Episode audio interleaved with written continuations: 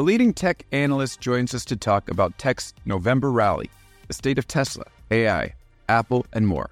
All that coming up right after this. The LinkedIn Podcast Network is sponsored by TIAA. TIAA makes you a retirement promise, a promise of a guaranteed retirement paycheck for life. Learn more at TIAA.org backslash promises pay off. Welcome to Big Technology Podcast, a show for cool-headed, nuanced conversation of the tech world and beyond. And today I am excited to welcome Dan Ives to the show.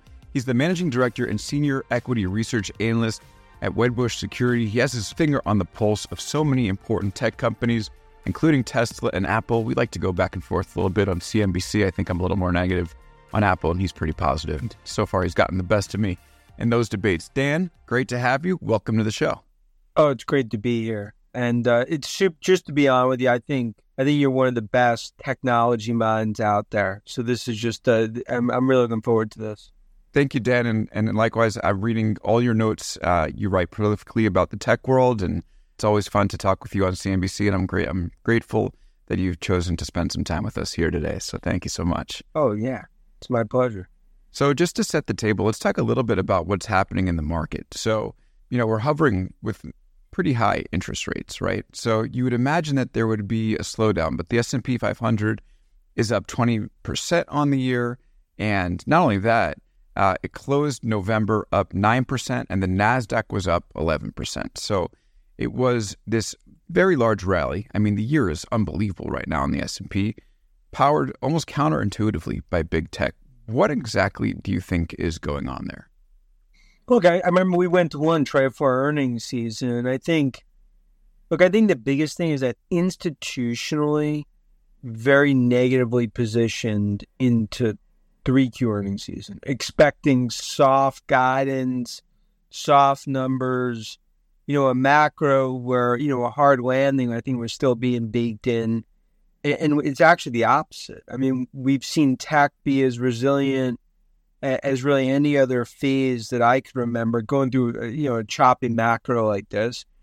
I think AI has gone from, you know, just NVIDIA to now hitting the shores of tech in terms of real spend that we're seeing across from Microsoft to Amazon to Oracle and others. And when you go into next year, it's like, look, I think now we're going to have a Fed that cuts. You got so much money on the sidelines unless you have a telescope from a planetarium, it's hard to find that recession. And I think investors are, are now focused and being like, okay, like, is this the start of the new tech bull market? And I believe it is. I'm not saying we're not going to have some choppiness going into January, but I believe tech stocks will be up another 20% in 2024 you now think that we're about to enter this big bull market in tech. And in fact, you have a note out Tuesday talking about how uh, we're we're on the way. That the subject line is heading into 2024. We see a new bull market for the tech sector, and what one of the things that really drives your thesis here is that you think that you know we might not see a lot more spending in enterprise, but cloud and AI uh, driven spending is might be up 20 to 25 percent over the next year. Um, here's the thing that I really want to seize on, though. You say that you, there are use cases that are now exploding across the enterprise and consumer landscape. So, Dan, what are the use cases that you're seeing? Because I think for for people on on the ground level here, like one of the big questions about AI is we're hearing so much about it, but we're not seeing it actually put into too many products outside of sure. maybe like the big Microsoft Copilot type of things. So where are these use cases that you're seeing? So we we we've done surveys the last few months. We have over 80 use cases right now, and these are these are enterprise. I mean, I just want to differentiate. I think it's 10x the amount of spending in enterprise as the consumer landscape. So when we look what's happened across financials, insurance, hospitals, regulate on the government side, on the cybersecurity side, it's it's what I view as probably the biggest transformation we've seen ever I just heard Gene Munster, who's another analyst, talk about how like this is a 99 and the web is a 50 in terms of a one to 100 importance scale. I think maybe fire is 100 or something like that. Um, I'm just not convinced this isn't big data 2.0. Like big data was this big revolution where like you all of a sudden could make sense of things that you couldn't before, and it would provide clarity and allow organizations to do what they couldn't do previously. So why is this so different? But I don't think you're wrong. I don't think you're wrong in that view. Like my my view, it's it's somewhere in between. So in other words, let's say I'm going after Alex as a customer. For 10 years, Alex is just paying maintenance. You know, every once in a while buying a new module. Alex is a billion dollar company with an IT budget that's let's say 30, 40 That's an accurate description of big technology, by the way. No, but but, but I'm kidding. and Yeah, and I know yours and I, Hypothetically, yeah. I, and I know at big technology yours is a lot bigger, but let's just say hypothetically, you know. So, okay, so now all of a sudden, Alex is calling me the vendor, being mm-hmm. like, "Show me how I could spend. Where are the use cases for my company?" So now Alex, that was just paying maintenance, you know, few modules a year incremental. I come in, you know, for a bake off once a year. Now you're calling me. I'm a vendor. I come in. That's why when you look at Salesforce, Adobe, Oracle, you know, name your pit, these install based plays.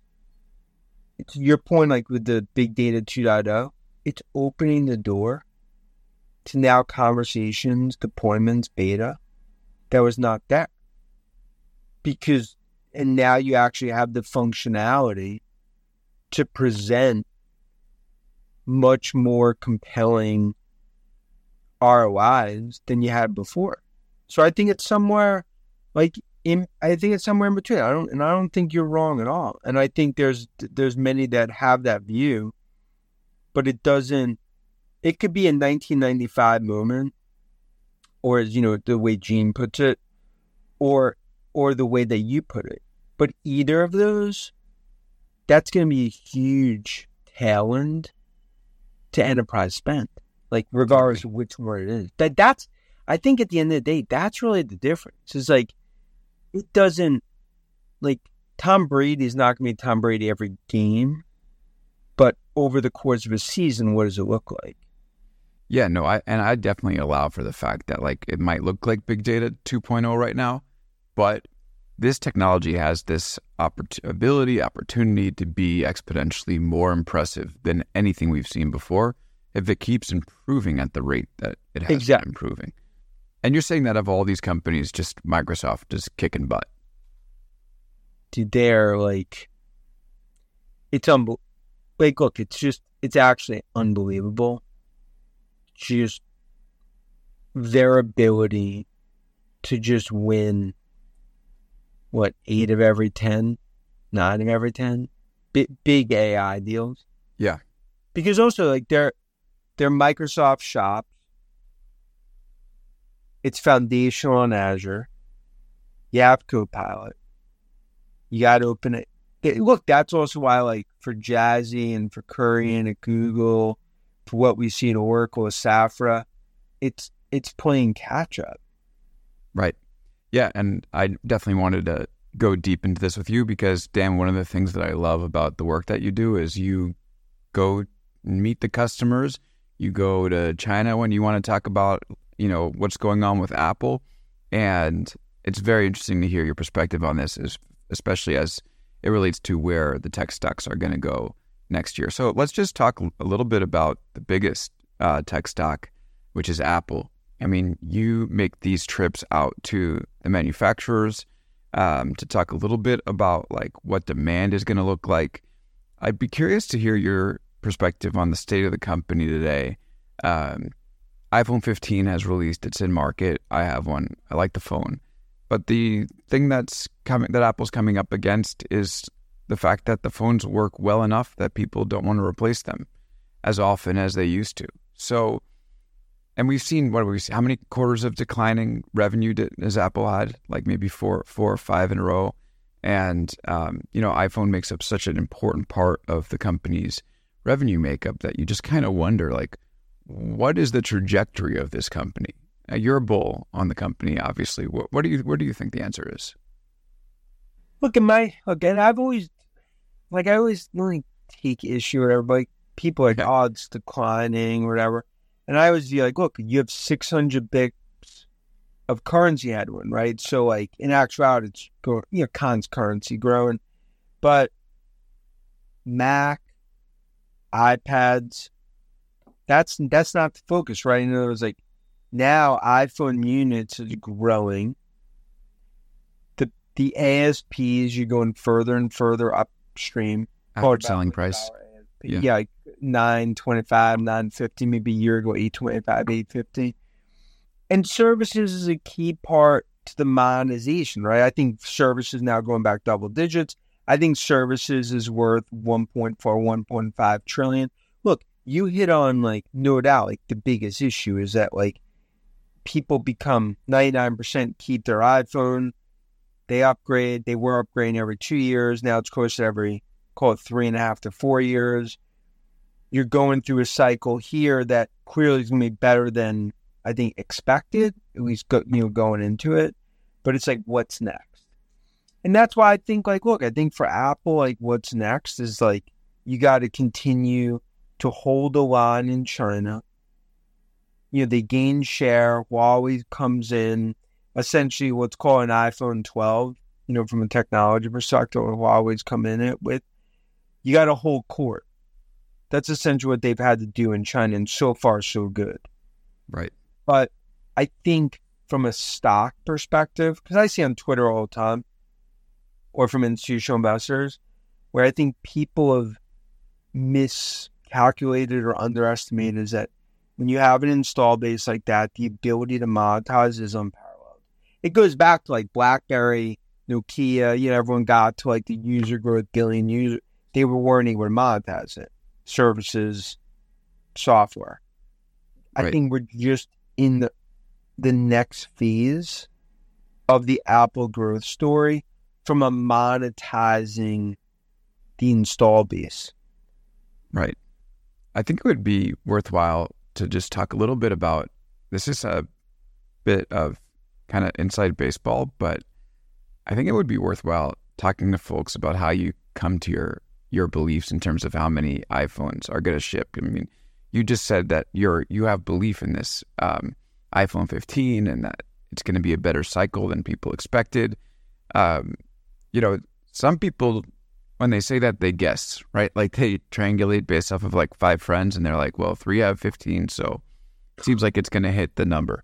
But you actually go out to the manufacturers in China and Taiwan. I think. I mean, you talk a little bit about your process because you know, even though it's inside baseball, I think it's pretty fascinating. And that's across Wall Street. I mean, if you mm-hmm. look like for any technology analyst, semiconductor analyst, typically they go to Asia four times a year, mm-hmm. sometimes more.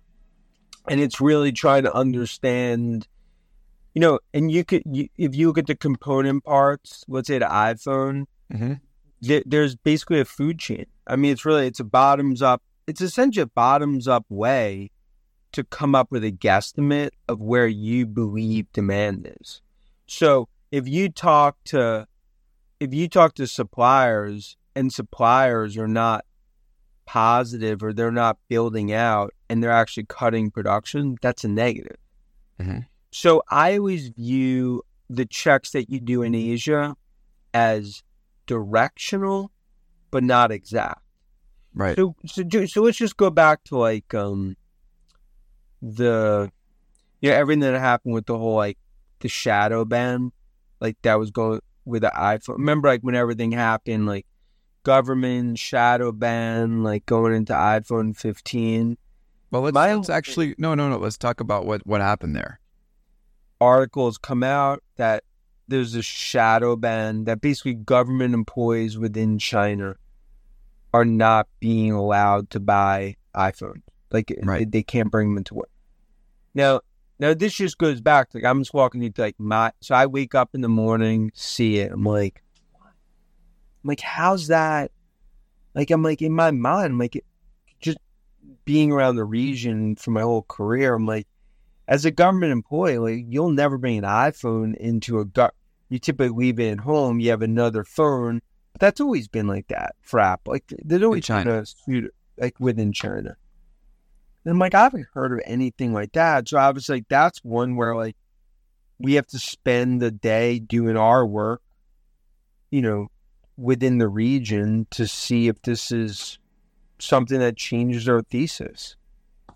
And five, six hours later, I'm like, I'm not saying there can't be some sort of, you know, headwind, but Mhm. I viewed it as kind of a fictional story. Like How could the this was a Wall Street Journal story. I mean, how could they get it so wrong?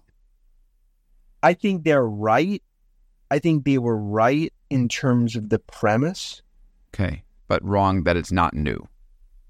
That's And then people said, "Aha, there's a ban, and there always So has it been a was policy right- in place." because, like, look, like, But that even sure. still, Dan, that's a that's a terrible story to publish if that's the case. yeah, but look, when you look, it is always just like as an analyst, just like a journalist, it is so hard.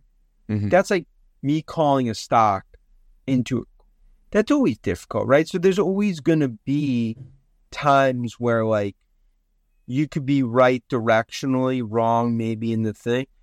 And look, that but that's what me but just going back to like that's what makes covering tech and covering these names so exciting is that there's all different opinions, right?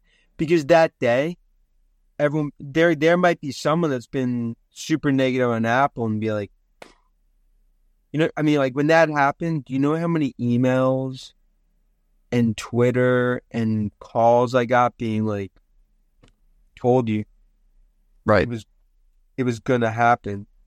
It's it, it is interesting that it's coincided also though with the fact that Huawei has overtaken Apple inside China, right, as the number one phone. And you know, I don't know, maybe this wasn't something new, but it does seem like a there's two things that are happening that that might be a cause of worry. One is um, the Chinese economy is struggling, and you might want to go to a cheaper model there. It seems like it would favor Huawei. And two, for maybe maybe this isn't brand new, but and, and who knows, maybe this has been reversed after Xi came to San Francisco and hung out with Biden.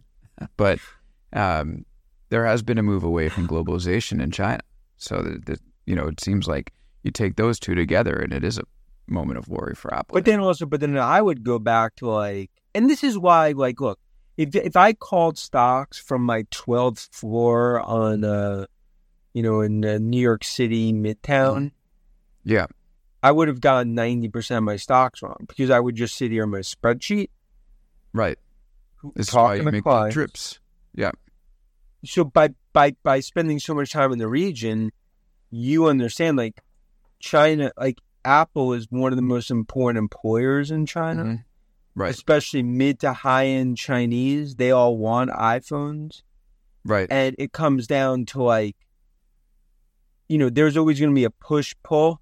hmm Okay, if you want to call it like that, but it um, it's going to be a worry. It's not going away.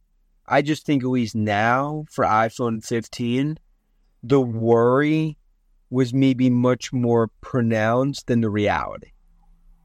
Dan, when when you go to these suppliers, do you just like walk up to the factory, and be like, "Hey, like, how many components are you producing?" I mean, how did these meetings come together? No, th- I think that's all part of, you know, a lot of times these are investor meetings. These companies meet with investors, you know, all around the world. Right. And it's all, you know, I, I view it as a puzzle that you're trying to put together. Like one data point is in itself doesn't give you directional, but you, you have to listen to so many of these conference calls you got to really follow Foxconn. I think Foxconn, you know, clearly as a supplier is one of the most important ones, you know, in terms of trying to understand what's happening there. And that's also why we spend so much time Malaysia, Vietnam, a lot of these other countries. Because you know, there's a lot of component players that play there, and it's not try. I also think like it's not always just trying to get numbers right. It's trying to understand like where the trends are going. Right. Like I mean, I could go back to years ago where like we viewed like okay, like a foldable phone. There was not you know, there was there was not a groundswell that wanted a foldable phone within within the whole supply chain.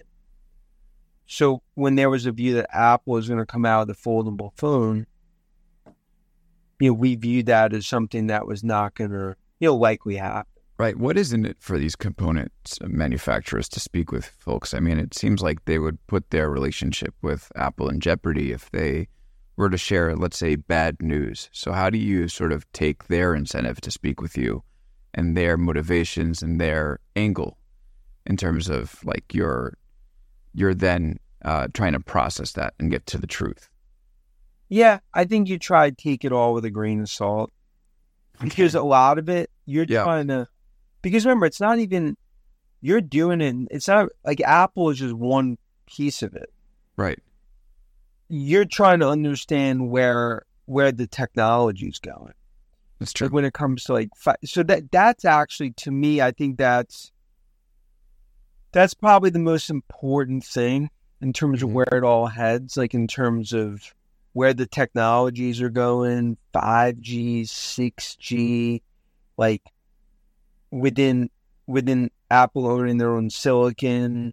Are they are there other areas that they're gonna maybe try to bring further in? What does that mean for Samsung? What does that mean for Huawei? I think the biggest issue look, I I also think probably one of the biggest issues is just trying to understand like Apple in China, Taiwan, how much do they try to bring to India? How much do they try to bring to Vietnam? Yeah, what is the state of their supply chain right now? Are they diversifying away from China? I think they're diversifying, but, but not quickly. Very carefully. Okay, I see. Because because even like, you know, it's easy for someone sitting on their um lounge chair to be like, oh, they should just diversify from China and India. Well, I mean, they have probably one of the most complex supply chains like in the world. Right. Exactly. Okay, so why don't we take a break and then talk about Tesla on the other side of this? Because I know you have a lot of thoughts about Tesla, Great. and I teased it at the beginning. So awesome. we'll be back here right after this with Dan Ives, managing partner at Wedbush Securities, also a senior equity research analyst. You've heard a lot about how he researches the equities. On the other side of this break, we're going to be talking about one of the more fascinating companies in the tech world this moment, Tesla. Back right after this. The LinkedIn Podcast Network is sponsored by TIAA. In the last 100 years, we've seen financial markets swing, new currencies come and go, decades of savings lost in days, all showing that a retirement plan without a guarantee, quite simply, isn't enough. So, more than a retirement plan, TIAA makes you a retirement promise a promise of a guaranteed retirement paycheck for life, a promise that pays off. Learn more at TIAA.org backslash promises pay off. Hi, I'm Tomer Cohen, LinkedIn's Chief Product Officer. On my podcast, Building One, we dive deep into what it takes to build great products. Recently, we had Zach Perret, the CEO of Plaid, and he shared about his struggles building a financial app for consumers and how he was able to turn it all around with a critical pivot. Take a listen. I personally couldn't resonate as much with the consumer set that we were trying to reach. I just didn't have that level of empathy.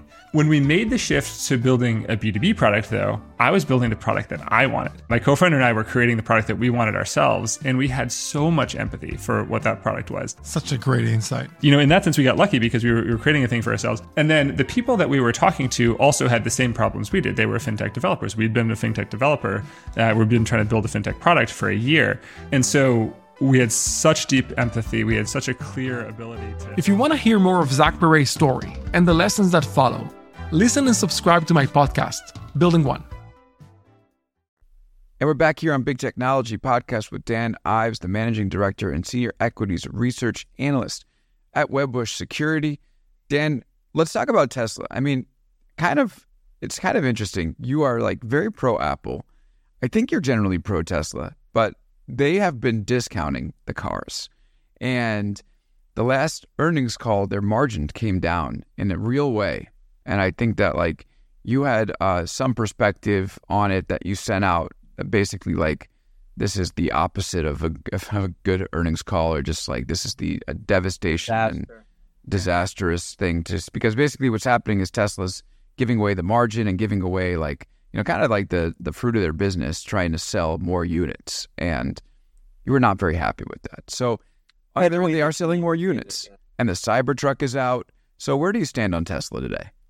Look, I mean, it's been one of our long-term bullish fever needs, Okay, but like a kid, where you're going to yell at the kid, and if they don't do their homework, like you're you're going to be honest, right? And that's and I think that's always been our DNA. Like we're to call like we see it. Like that was a disaster conference call. The communication, especially around margins, was you know very unclear. Because the big issue here is okay you cut cost. Uh, look, we wanted them to cut prices in China. You're in a price war. This is a time where like their margins are here, everyone else's margins are here. It's a time you could squeeze, squeeze, squeeze, focus on units. That was the right poker move. That's why the stock went from 100 to 200. Okay. Now it's like, okay, well, how much more do you cut? Because investors need to get to a point where it's like, okay, line in the sand. We're not cutting anymore. And you didn't get that. And I think now, ironically, like, look, our whole view is we're 95, 98% there. And if you look so far since earnings, since end of October, that evidence would be would support that. It was like you've actually had price increases rather than price decreases so far China numbers look very strong. So it's our view, like, look, the, the electric vehicle industry, it's like price discovery. That's essentially what they're going through. We talked about Apple before. It was like Price Apple discovery, out- trying to figure out how much to charge for their cars. Exactly. And it was like, hey, look, and the, the realistically, like at 70, 80,000, you're never going to get mass market. You need to be 30, 35, 40,000. Now, they've been able to produce the cars so much cheaper. Obviously, in an interest rate environment, you could cut prices, interest rate rise to consumer, there's really no impact, right? I mean, so it's like that's that's the problem that all automakers have been going through. But my view on Tesla is it's much longer term. My view is like we're still in the second inning of electric vehicles. Now, I'm, there's definitely been moderation relative to me where we thought this was going to go, but they're going to own more and more from a battery technology perspective, from FSD, supercharger, some of the parts. I've always viewed them as a disruptive technology player, not an auto company.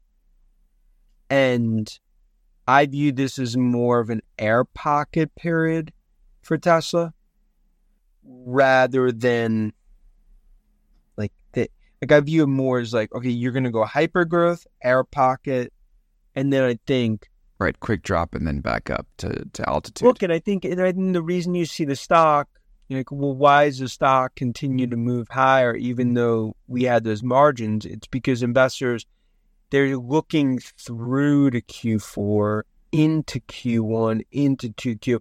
You talk about Cybertruck, like, look, the fact that they're actually producing this at mass, like on a trajectory, that that that's started know that they were never going to be able to do this. Austin, that's why Austin's so important in terms of the broader build out. But Alex, like a year from now, they need to have a sub thirty thousand dollar vehicle. That's think they'll get there? I look. I think that's why Mexico is so important. I mean, Right. Mexico, you go back, the plant. Mexico um, factory that they're Right. going to build do you, are you a Cybertruck fan? I'm a look. I'm personally a Cybertruck fan. Are you gonna? Are you? Do you drive a Tesla? plan- What, what So I type of car? buy. I plan to buy a Cybertruck. You're gonna. Okay, you got to come by, Dan. We're gonna. We got to sw- swing around Brooklyn together and hang out in that Oh, I'll truck. swing I think it's I a cool it. truck. Yeah, definitely. When I get it, I'm gonna Yeah. pick you up, Brooke. Sounds good. Put your shades on. Yeah, perfect. Okay. Nobody's like, but look, but but with Cybertruck, my view is like take a view of the market where F one fifty is. 900, 950,000 per year. The number one selling truck in the U- uh, car uh, auto in the Yeah. U.S. Right? Can- Can you start to just chip away at that? I mean, that's really that's what they're going for, and also they're going for like, okay, if if you had a Tesla, do you buy a Cybertruck? It's a market opportunity that Rivian, I think, successfully has gone after, but even Rivian, obviously, the big issue is the uh, you know if they- them actually producing. Oh, so so I by the way, I I mean I mentioned this on the show on Friday, but I just uh, took a Rivian. Uh, they lent me the the truck and drove it up to Oh. Boston uh, over Nice. Thanksgiving and then back. I So thought it was a think? great ride. You- it was super fun Yeah. to drive that thing. What felt- it felt- what color? What color exterior was it? Limestone. Oh yeah, it's nice Yeah. one. It's nice. And uh, I don't know, just had it felt like driving a small car and it was a pretty big pickup. It was just like very smooth you, ride. You know, so like the way you are, like you're, I could see you in Riv. Like your personality, I could definitely see you in Riv. think I'm a Rivian guy and not a Cybertruck guy, Dan. I don't know. I, I think, I think you could be both, Yeah. but I definitely could see you driving around those sunglasses, doing your big tech podcast on on the Right. Rivian. Yeah, no, I, I, I thought it was a great truck. We're gonna have RJ Scaringe on, um, but uh, but it's very hard to park in the city, so I don't Yeah. think I'll be buying it anytime soon. Do you do you? So when you said there's a production issue for them, um, what what do you mean by that on the Rivian side? Is they just they just can't ramp? Is that what's happening? I mean, that's the biggest issue, and I, you know, huge respect for RJ and the Rivian Right. team. The biggest issue since the IPO, it's just there's there, there's always been dog ate the homework excuse. Look, it's hard to produce Mhm. cars, right? Like, right, totally. And I think when they come out since the D, since their IPO, it's been a constant production issues. I think they they've resolved a lot of that. Mhm. Clearly, you know, they're building out a new factory in Atlanta. That's going to be you know key as we go into the next few years. Look, the demand's there. They've they've created a phenomenal vehicle. You do have that Amazon relationship on the commercial side, even though you know it's changed a bit. It's it's now just capitalizing on the opportunity. Yeah. All right. Well, we're nearing an end of, of the show, and we're also nearing an end of uh, 2023. You got any hot 2024 predictions you can throw at us? I think we are going to have a tidal wave Mhm. of M and A in software. Oh, I think massive M and A. I think financial, strategic M and I mean, right now, FTC con no one fears anymore. Given you know it's black eye after black eye, post Microsoft Activision, others. I think you're gonna see a lot of big deals, Mhm. strategic as well as financial. I think it's due for consolidation. So probably that's gonna be one big prediction. Um, two, I think we sit here a year from now, and I think tech stocks are up another twenty percent. really? Okay. Yeah, and, and then I think third is that that I think AI because right now like, everything we're talking about is like okay the exploratory like mm-hmm. kicking the tire beta deals are now maybe starting to get sized out a year from now and you're probably gonna be at the forefront of this it's really realizing like just how big and real the monetization is. Yeah. And Okay. and fourth fourth would be Mets make playoffs. Mets make the playoffs. They better, man. At this point. No, so fourth would be Mets make. I'm, Yeah. I'm a big believer in Cohen and everything he's Mhm. doing, and we've been through battles, obviously, uh, as Mets fan. But I do believe I do believe Mets make playoffs twenty four. Okay. Well, if all this comes true, it's going to be a great year. Okay. Two two more things about about next year. I'm curious to hear your thoughts on. Does Elon Musk still own X at the end of 2024? He owns X, but he probably has others that have now get a bigger ownership stake. Mhm. as he probably is going to have to sell pieces of it. That would be my just given Yeah. it- the it's an upside down structure in terms of the loans that have been taken out. It's probably worth less than ten billion today. So there's Mhm. definitely going to have to be probably I think some change in ownership structure. He still will own it, but I think probably uh, others will have to, you know, At a get certain probably I would imagine like the banks just get mad and demand the money. Well, back. also it's uh, it's upside down, right? Like in terms of the Meaning? nature, it's like meaning I have a million dollar mortgage on a two hundred thousand dollar house. oh, yeah, yeah, exactly. And that's the- not a the good banks- situation. yeah, no, the banks tend to say something about that. So Yeah. we'll see what happens there. All right, I don't know if you're in, into crypto and anything like that, but but I am stunned that Bitcoin is above forty thousand. Uh, maybe I shouldn't be. Do you think that's sustainable? Where do you think it ends next year? I don't know about like price point Bitcoin. I do believe Mm-hmm. the use key because I'm a, I'm a big fan of blockchain, like in Right. terms of like the u- so I do believe the fact that after all the disasters we've been through with Bitcoin, you know, in terms of uh, SBF and everything else, and this and Bitcoin doing what it's doing, it's it's noticeable. I'm not I'm not a huge believer in terms of like maybe where the price could go from here, but I do think the use cases are expanding across from a blockchain perspective. Okay. Well, we'll see what happens. Uh, it'll it'll it is astonishing to see what's happened with that. Although I don't know, it's had its ups and downs, so it's up again. All right, Dan Ives, thank you so Yo, much. thanks for so much. This so much Great to hang out much with you. Always always great to see you. So glad that you came through. Really appreciate your time. Thanks for Oh, great here. to see you, and you do excellent work. And it's great to be a part of it. Likewise. Thanks again. Oh, where can people if people want to follow you online? Where's the best way to? Um, Yeah, so uh, tw- uh, Twitter, uh, DivesTech, Mhm. LinkedIn, haters, lovers. I, I, I like engaging with everyone, so just hit me whenever. Okay. Sounds great. All right. Thank you, Dan. Thank you, everybody, for Thank listening. And uh, we will see you next. Uh, we'll see you on Friday for a show breaking down the news. And then uh, stay tuned next Wednesday. Intel CEO Pat Gelsinger will be here to talk a little bit about what's going on in that world. All right. Thanks again for listening. We'll see you next time on Big Technology Podcast. Good job. Good.